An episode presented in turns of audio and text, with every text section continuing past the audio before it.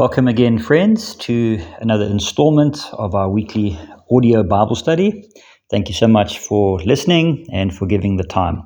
So, I invite you to get your Bible out, and if you prefer to take notes, a little notebook or something, um, and then we can just get through today's passage. Um, what I'm going to do today is look at one of the readings that we aren't going to get to, or certainly I'm not going to get to this Sunday um, as part of the lectionary readings, and um, it comes from 1 Corinthians chapter 8. So while you are turning there in your Bible, I'm going to just offer a short prayer for us. So, Lord, thank you again for a moment in our weeks where we can pause, where we can listen to the scriptures, and we can reflect on some of the issues that were impacting the early church and also on how this can apply in our daily lives. So, Lord, guide us and grant us your wisdom. In Jesus' name we pray. Amen. So today's passage is interesting. Um, I am using today the New Living Translation as uh, as the version, and at the top of this chapter in my Bible it says an instruction on Christian freedom. So the context of this is around food that was sacrificed to idols. So you would remember that the church in Corinth um, so obviously, being young in in age, um, Christianity was slowly kind of getting momentum in that Greek city, but they were influenced a lot by um, by other faiths, pagan rituals, um, by the Greeks, also I guess by the Romans. There was a lot of outside influence happening, and so the church was struggling as to how to live as Christ followers in the midst of a world that didn't always think the same. So, one of the things that clearly had raised its head, because this came to Paul and to the, the church leaders, was around eating food that had been sacrificed to idols. Um, th- this was a common thing. Um, and so, normally, what would happen is meat was uh, purchased in the marketplace and often that meat had been offered to an idol in some kind of pagan temple.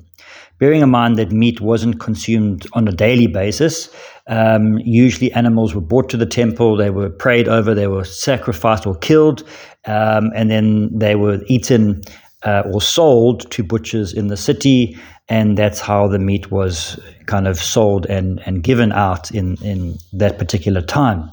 So there was this worry for some of the Christians who felt that maybe in eating this food they were sinning um, and they were paying homage to these idols. So Paul was trying to answer this question. Now, there was clearly within the church a division.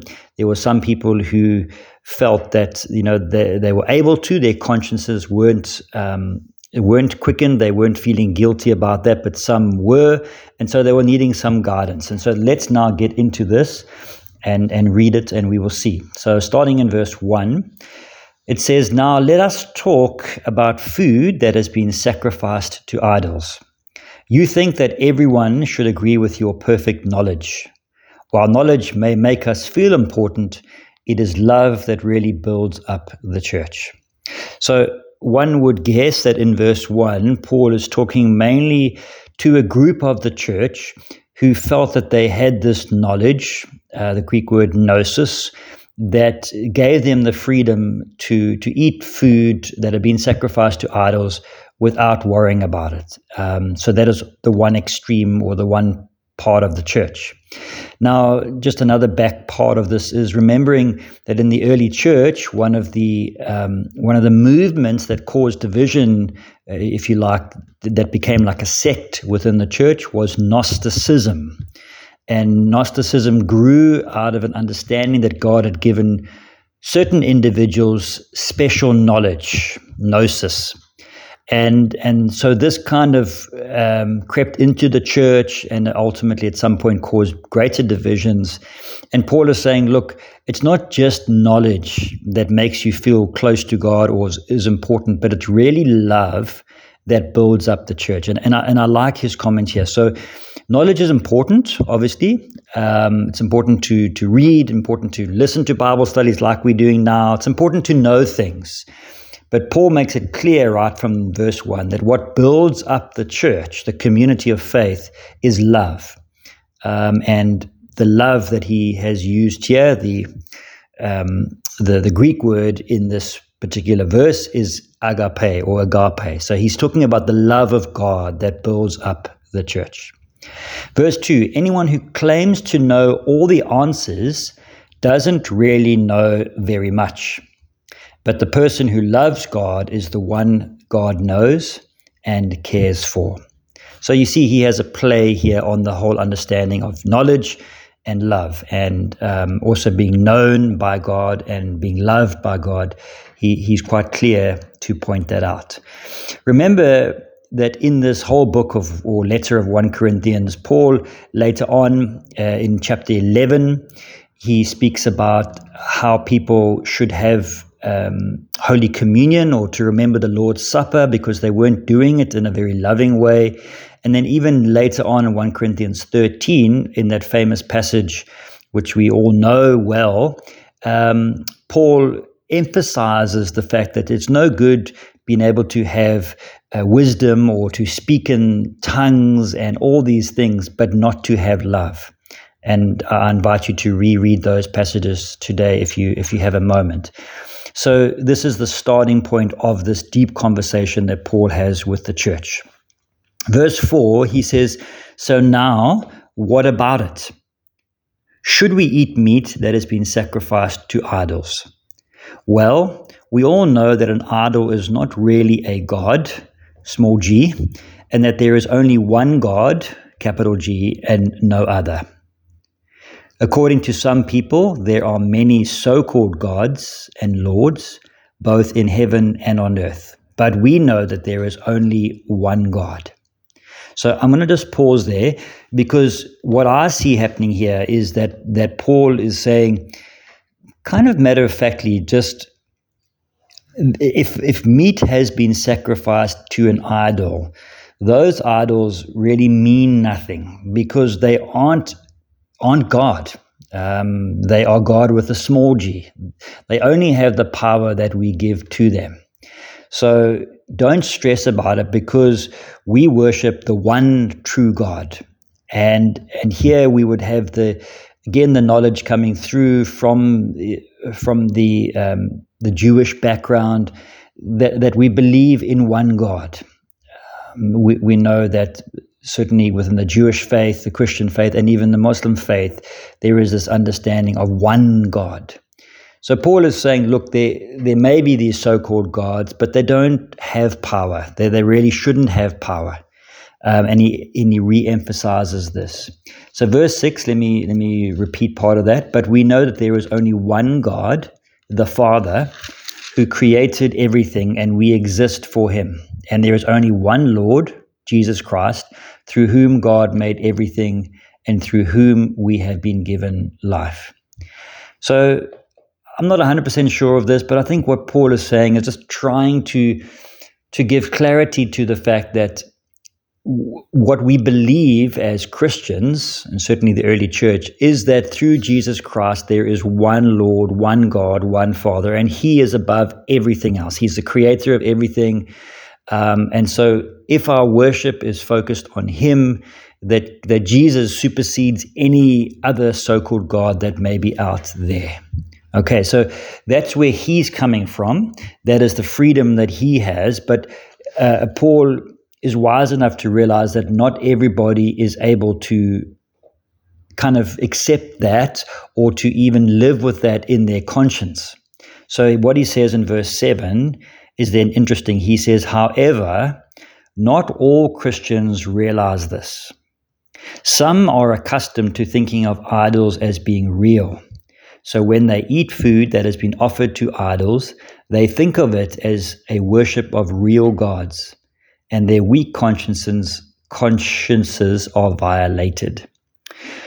So, so a couple of things. Just my observation is that when when some of the folk were coming to know Christ and being part of the church, they were still growing in their faith. Um, they weren't mature believers as yet. So their their thinking, what they'd been accustomed to, was that these idols had power or that they were real. So they were obviously very, very worried that if they gave in to eating this food, they they were by default worshiping the other gods. Um, Paul, I think, from the other side is saying, well, it shouldn't really be so because um, our God is greater than these so-called gods. Um, but but he's recognizing that for these people, they aren't there yet. They don't have that freedom, and so he's wanting the church to be held together in love and deeper understanding. So let's carry on, verse eight. He says, "It is true that we can't win God's approval by what we eat." So again, he's coming in with his teaching and saying, you know, our salvation, our winning God's approval, is not going to be via what we put into our bodies. So he's kind of saying, look, although this becomes a heavy weight on our conscience, it's it's not going to affect how God sees you or whether God will offer you salvation or not. He, he carries on in verse 8 we don't miss out on anything if we don't eat it, and we don't gain anything if we do. So he, he's almost saying, look, guys, just be relaxed in this. You know, God is not going to be sitting up on his throne looking at us and saying, "Oh, you ate that. Oh, you you know, uh, I'm I'm angry with you." Or, "Sure, you didn't eat that. I'm going to give you a thumbs up for that." He's sort of saying subtly, "Look, God is not stressed by this. Um, not as stressed as we as we are about this." But there's another thing at play here, which is he, which he picks up in verse nine. He says, "But you must be careful with this freedom of yours. Do not cause a brother or sister with a weaker conscience to stumble." So he's saying, and, and I'm sensing Paul's opinion in this is, look, God has given us a greater freedom. We are saved by grace, not through works, you know, not by anything we have done, not by certainly what we eat and don't eat. But he also recognized that for some people, this is a, a, a very important thing. So he's pleading for love and understanding and, and just a little bit of grace in the church community. So if I am in a community of faith, as an example, and I know that for you eating this particular meat is going to cause you to to be anxious or to be worried, then the loving thing to to do would be to not eat meat or that particular meat in your presence. Um, I could eat it on my own or with other people who who are okay with it. But if it's going to cause you to stumble, then I need to choose the loving thing, and that is not to eat it. So he, he's giving the, the church this instruction on how to live with, with one another. In our Bible study group, we were just sharing last night and just trying to also come to a deeper understanding of this. And there's a couple of modern examples, I suppose, we could try and join in with this particular issue. I suppose the one would be um, let's say we're having a meal with some people, and I know that there's uh, somebody who's going to come to the meal who is a very strict vegetarian.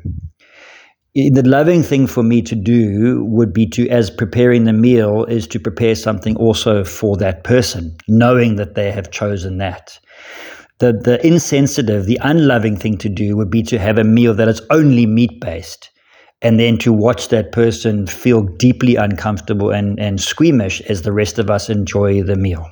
That's kind of what he's saying. It's to have this deeper sensitivity um, of, of the body of Christ. And so he's talking about it in a particular church context. Um, and and yeah, it's it's it's looking out for the other person, not changing. He's saying, of course, you can carry on to eat meat.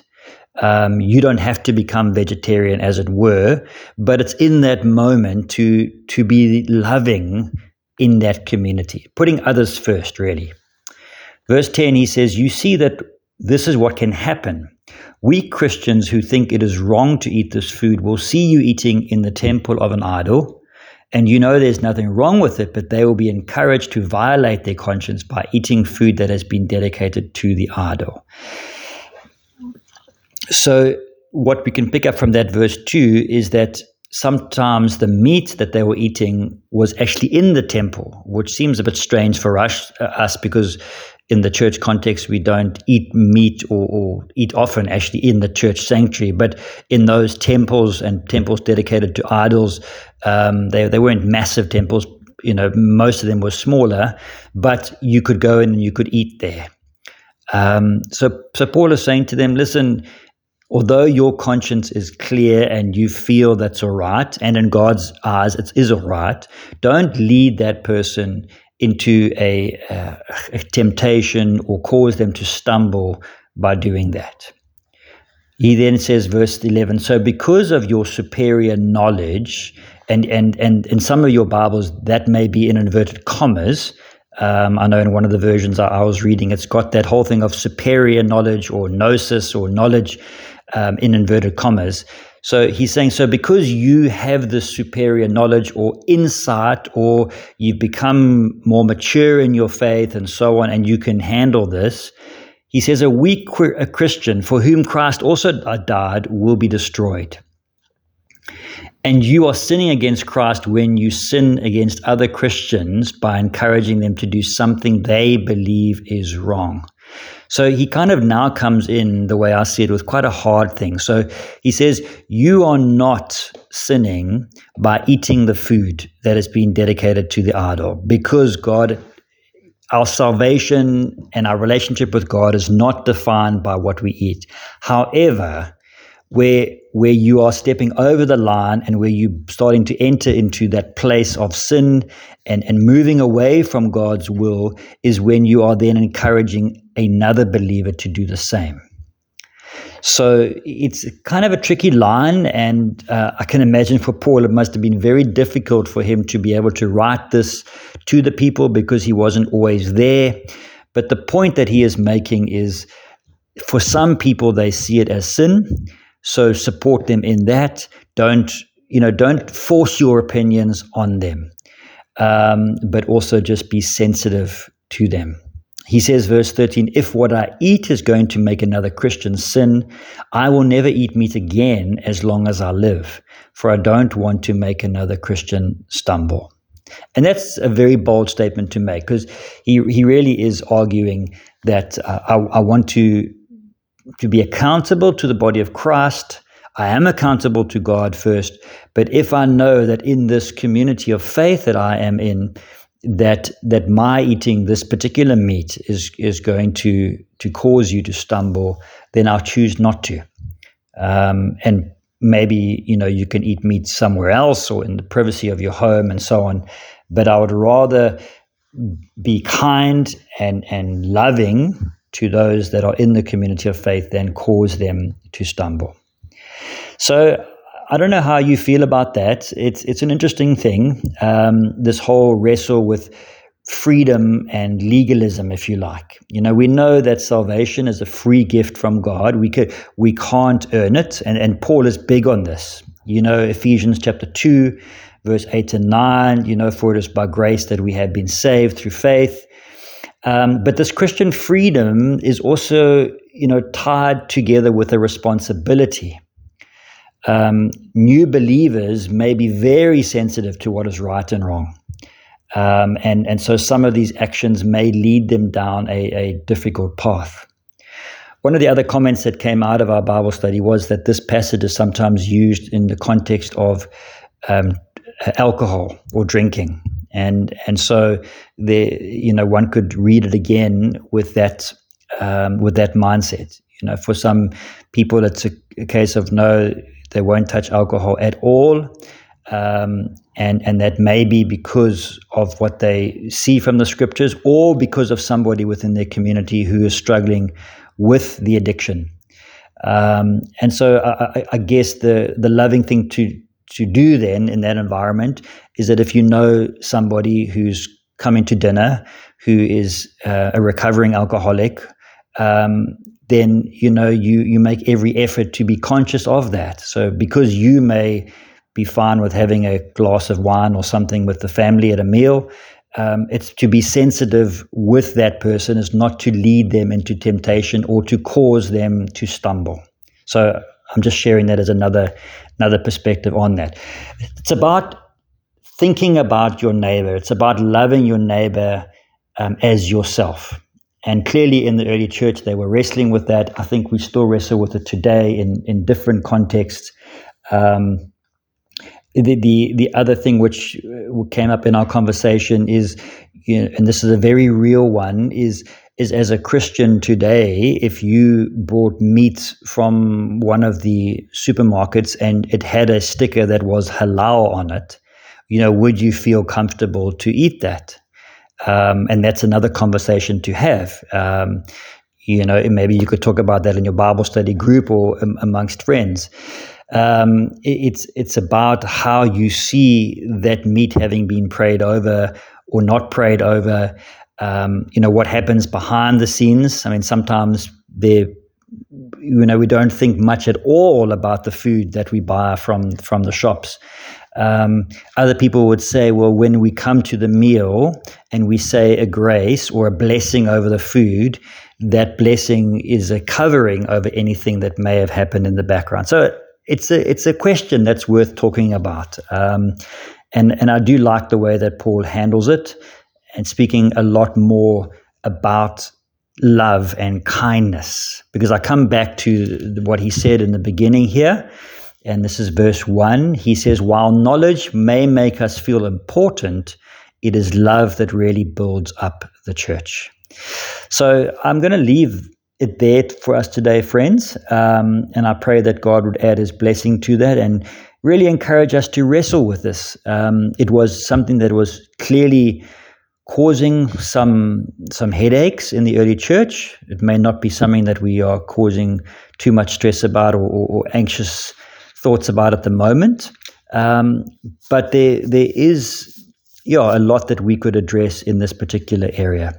The other thing too, if you are going to talk about it in a small group, is to is to think about your own journey of faith. Because sometimes when we we come to know the Lord when we're a lot younger we're often very on fire and very passionate. And then later on in life we we kind of maybe sort of um, see things differently. So some of the things that we held on to when we were very young in our faith um, we may have got to another point in our lives now where we see it differently and perhaps we are a lot more relaxed about things. Um, so, yeah, there's lots to think about in this passage. I offer it to you.